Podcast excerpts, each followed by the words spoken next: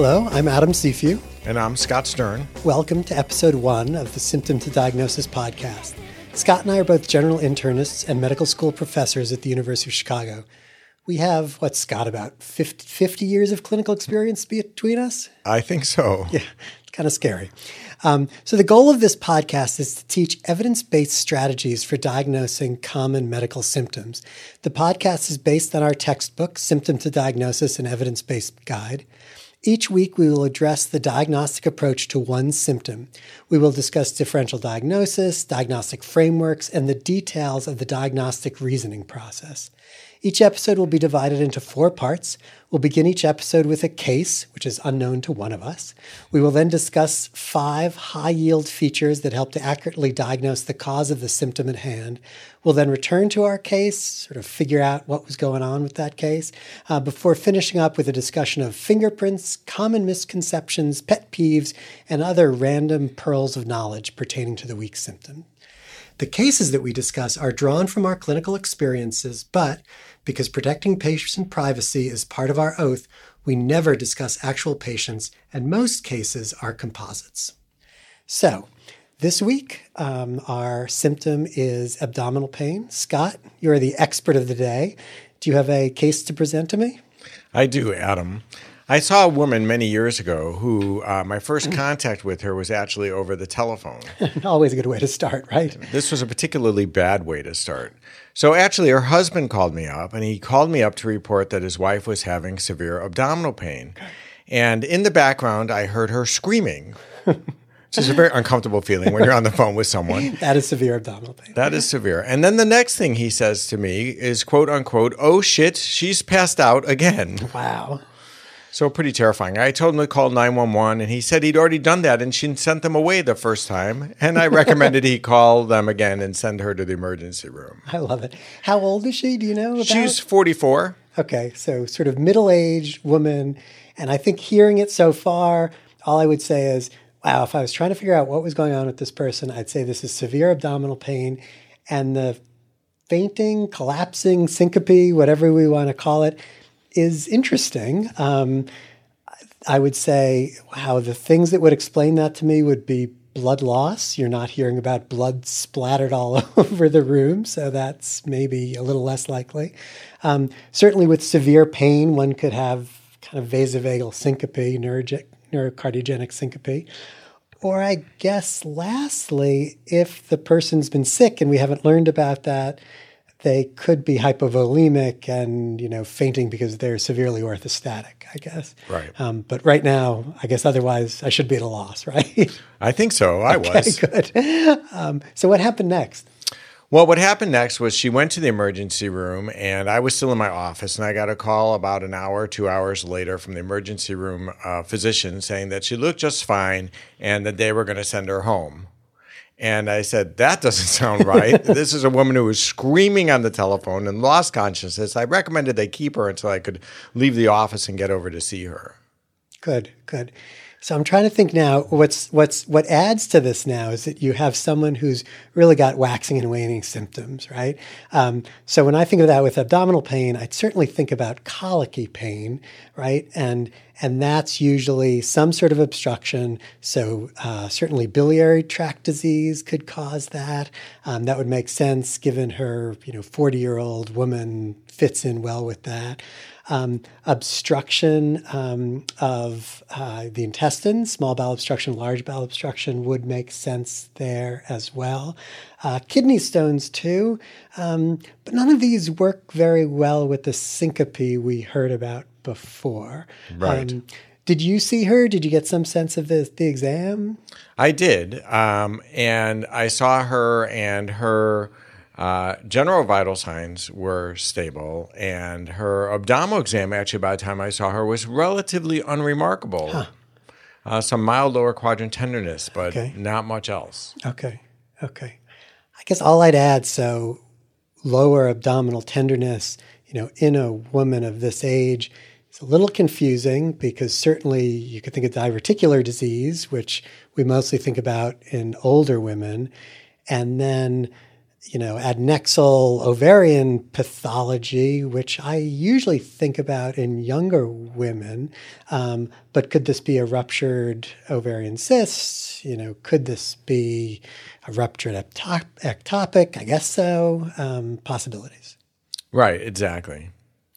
And what happened next? What well, kind of diagnostic tests were next? What the most important diagnostic test was actually a physical exam. Oh, shocking! yeah, shocking. so I did a, a very unusual uh, physical exam maneuver, and I took her blood pressure myself, uh, both when she was sitting and when she was standing and the results were very interesting. So, sitting, her blood pressure was 110 over 70 with a pulse of 80, pretty unremarkable. But because she'd passed out, and we've, you've commented several times that that's really peculiar, I stood her up to check her blood pressure again.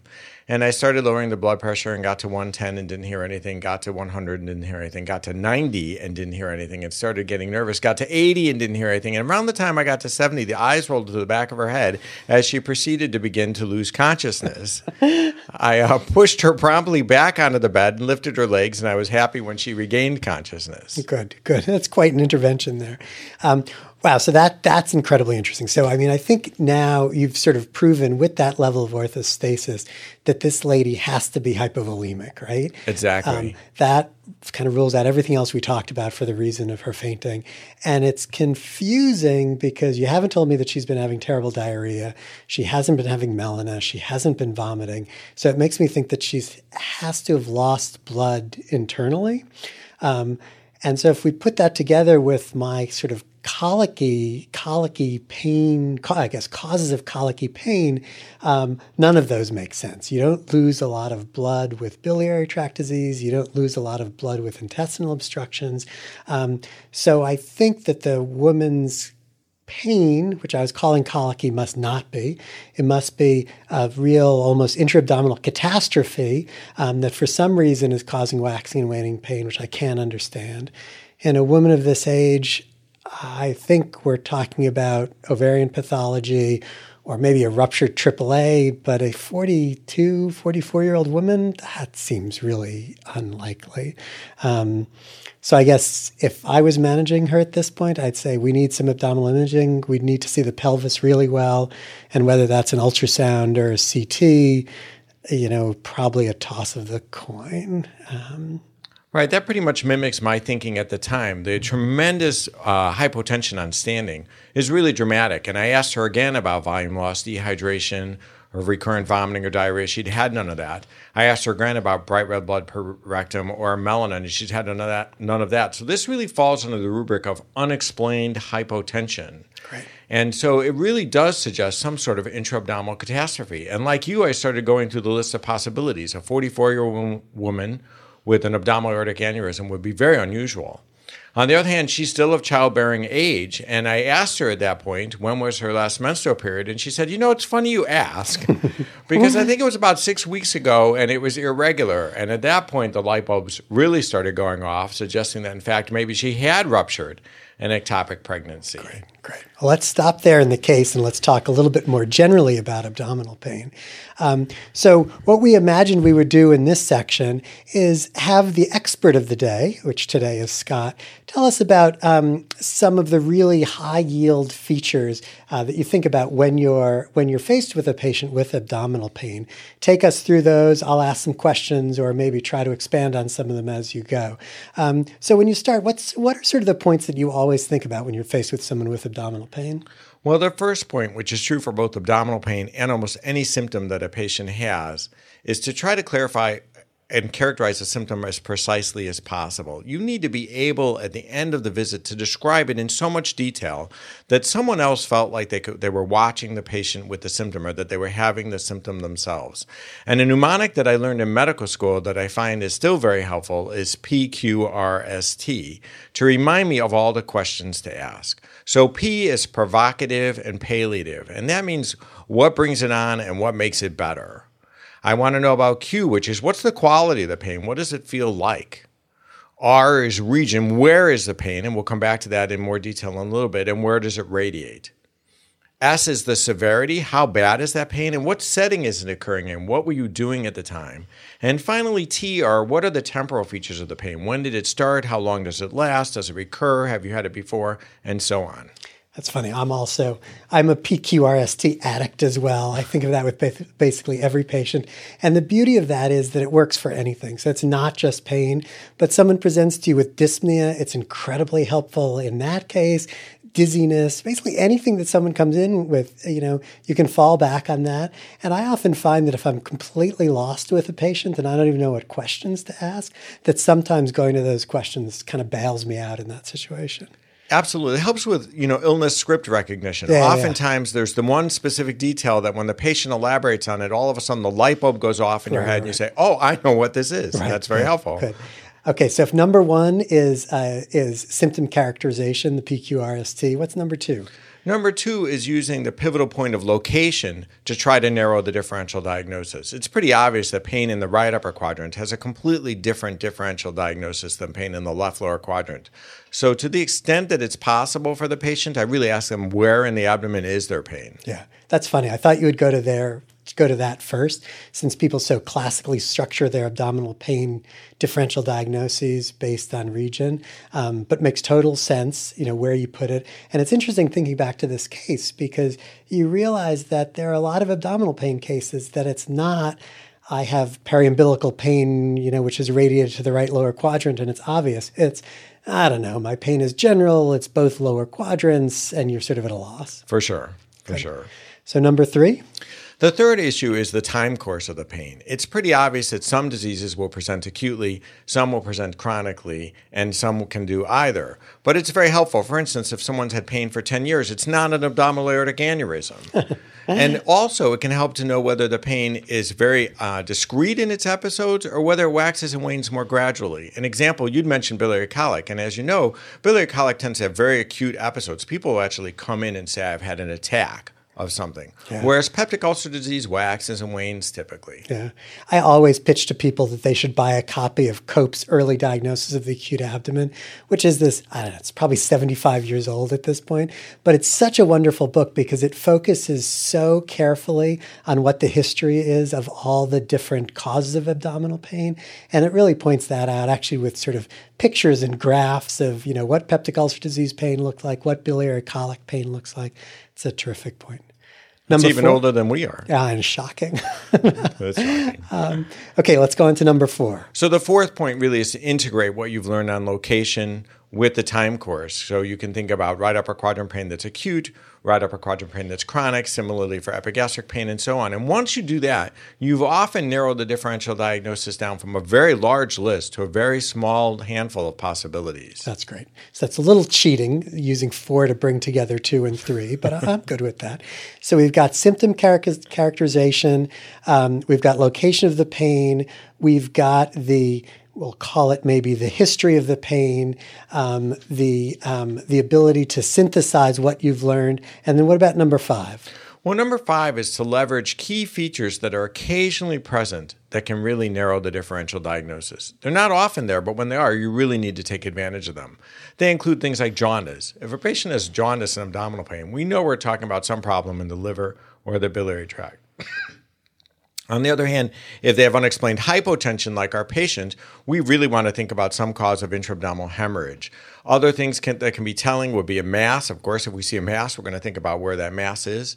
If, if they have distension, we need to think about ascites or bowel obstruction. And of course, if they have peritonitis, we really want to think about some ruptured viscus. Great. We're going to talk about fingerprints in a minute, but this is sort of getting to that because what you're talking about is that when you have a positive finding, you really need to follow that finding. Exactly. Great. Exactly. Okay, so Scott, we've been through uh, those five high yield features. So let's get back to the case.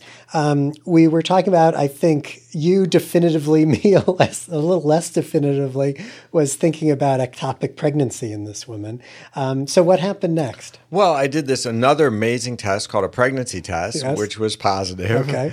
And called the uh, OB-GYN at the time, because this is before we had rapid ultrasounds yeah, in the emergency yeah, yeah. room. And um, we scanned her as you had suggested, and she had 750 cc's of blood in her pelvis. Wow. Wow. Well, that really brings everything together.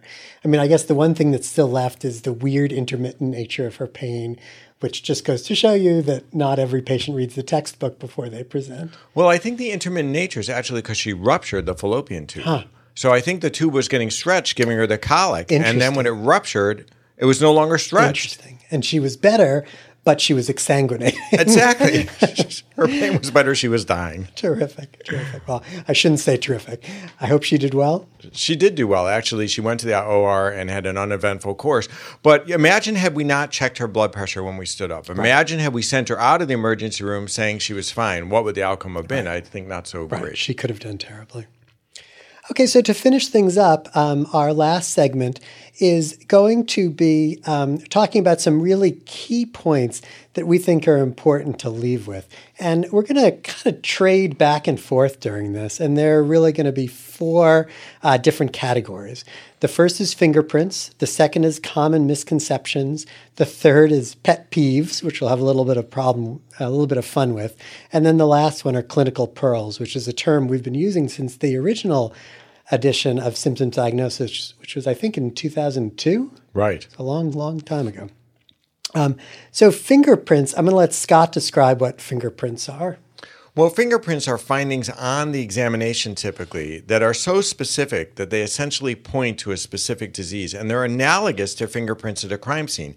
Fingerprints at a crime scene, like DNA at a crime scene, really point to one particular suspect. And if they're there, they're very helpful in diagnostic. If they're not there, they don't tell you much. Yeah.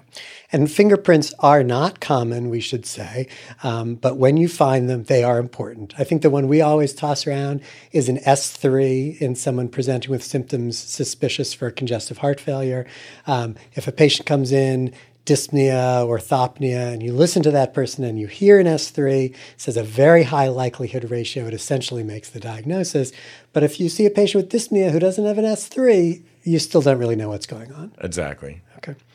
Um, amazingly, there are really no fingerprints for abdominal pain. Right. Um, there are certainly findings on lab tests and radiology procedures which are suggestive, but we really limit fingerprints to things in the history and physical examination. The next point is common uh, misconceptions. Is there a common mis- misconception that tends to torture you, Scott?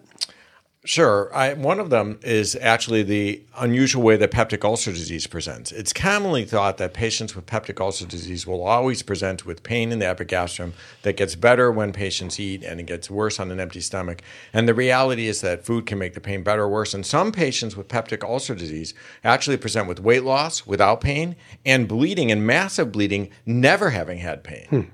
Very interesting. Um, I think mine that I that I jotted down for this actually comes from a recent experience for me, and it's it's the point that a lack of fever or a lack of leukocytosis really does not rule out appendicitis in a patient. Um, I saw a patient recently in our urgent care setting. It's very interesting. He was a surgeon um, from another country who came in and said, not working as a physician here, came in and said. I said, What brings you in? And he said, I have appendicitis. Um, I examined this guy, not really striking physical examination, no fever. I sent a CBC. His white count, I think, was eight and a half. Um, but you're faced with a surgeon who thinks he has appendicitis. That person needs to be worked up. He did, in fact, have appendicitis, and it really pointed out to me that that fever and leukocytosis have very um, have have negative likelihood ratios quite close to one, and therefore does not exclude a diagnosis. It's probably useful to think about that. Actually, I think right after you talked about fingerprints, um, because we should really say there's there's really very few things that are the converse of the fingerprint. A finding that if it's absent rules out a diagnosis. Um, you should really not think that when you're working up any any problem. Right. I would say that's maybe the most common error I see among students and residents is the perception that because they've studied classical findings, that patients are going to present with classic findings, and that when they don't have the classic findings, they don't have the disease. disease. And as I often joke with them, patients aren't reading that book. yeah, they just are not. Yeah. Um, pulmonary embolism is probably the classic one for that, right? That Right. as soon as you say, oh, this person doesn't have a pulmonary embolism because they don't have tachycardia or they don't have pleuritic chest pain, you've made a mistake. Ab- Absolutely. Okay, so our third section is pet peeves. Um, I'll start with this because I'm just overflowing with pet peeves. Um, this pet peeve could probably go beyond abdominal pain to basically anything. Um, and for me, it's beginning to think about diagnostics before creating a differential diagnosis. I may have been guilty of this actually in the first part of this podcast, um, but so often I hear this is a 45 year old woman who comes in with abdominal pain plan CT. And the question is, you know, what are you looking for? Why are you doing the CT? Is that the appropriate test? Do you even need a test in this case?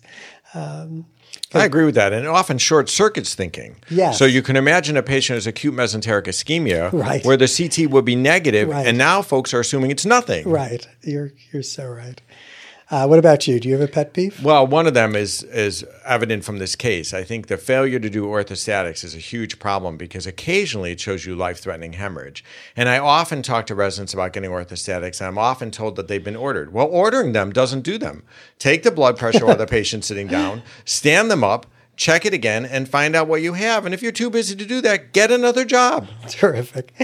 Um, I'll go on with another one, and and th- this this may seem um, really unimportant, um, but it's a pet peeve, so it can be unimportant. Um, the abdom the abdomen should be examined from the right, which is the correct side of the bed. Um, the human species, I guess, uh, is predominantly right handed. Uh, if you're examining patients from the left side of the bed, you're examining them essentially in a backhanded way. Um, you also get the best feel for the liver from the right side of the bed, which is often what's the most important thing in the abdominal exam uh, to examine. And maybe least important, um, but actually quite important, is that people who have learned the abdominal exam have learned to do it from the right side of the bed. And so if you, as a student or an intern, examine someone from the left side of the bed, you look like an amateur. And the person who's, who's watching you assumes that you really don't know what you're doing. You got one more for us, Scott? I do. I think another pet peeve I have is the failure to take an adequate NSAID history in a patient who has GI bleeding. As you know, ulcers are a common cause of GI bleeding, for which NSAIDs are a leading cause. And I'm often told that patients haven't been taking any NSAIDs because perhaps they ask the patients, Are you taking any NSAIDs? Which is a terrible way to ask that question. Right. You have to ask about aspirin, you have to ask about every single thing for pain, both over the counter and prescription, to get an adequate history. Good, good point. Okay, and we're going to finish up with a few real clinical pearls. Um, Scott, why don't you begin with this one?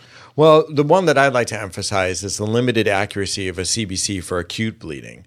You, when someone bleeds, nothing dilutes the hemoglobin that's left in their system until they get IV fluids or PO fluids. So if you're bleeding to death and you've not received IV fluids and you've not received oral fluids, your hemoglobin and your hematocrit are exactly the same as before you started hemorrhaging. So it's an error to think, well, the CBC is normal or the hemoglobin is normal, the patient can't be bleeding significantly. That's a great point. Um, I think uh, my clinical pearl may actually echo something that you said earlier on. It's that when you're faced with a patient with abdominal pain, you need to really attend to the time course of the pain. Um, we often, when we're seeing patients quickly and we just say, So, you have abdominal pain, and maybe we characterize the symptom with the PQRST, um, you really have to ask the patient, So, tell me about this pain. How long have you had this pain? Have you ever had pain like this before? Because often that sort of history of someone telling you, well, yes, you know, I've actually had this pain to varying degrees for the last 10 years. Or no, I've never felt anything like this until Tuesday afternoon completely alters your differential diagnosis. I totally agree. And you want to bring us home with one more? Well, yes, I would.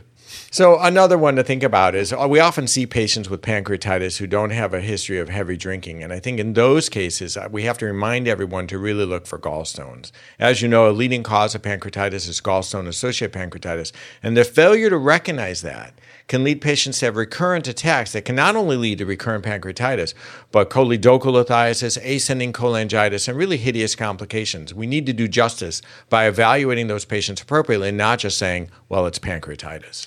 I think that actually may be more of an issue now than it was a decade ago because as people get out of the hospital quicker, as we feed patients with pancreatitis earlier and the whole process moves more quickly, um, often that evaluation isn't done because let's face it, uh, you know, the majority of patients who come in with pancreatitis don't have gallstone pancreatitis, end up not really needing any specific treatment or evaluation. Uh, but that is so crucial because, as you say, and as you know, if you don't diagnose gallstones in someone with gallstone pancreatitis, that patient is almost guaranteed to be back with another complication. Absolutely. Great.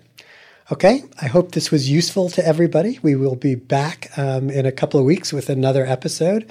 I think our next one will be headache. So we hope you found this episode of the Symptom Diagnosis podcast useful and a bit enjoyable. As a reminder, our textbook, Symptom to Diagnosis, an evidence-based guide, takes a much deeper dive into how to think about and reason through the diagnosis of medical presentations. The book is available in print through all the usual places and also available and fully searchable via the Access Medicine website, available worldwide from McGraw-Hill and also available on your iPhone or other handheld device. Thank you very much. Thank you. The music for the S2D podcast is courtesy of Dr. Malin Martinez.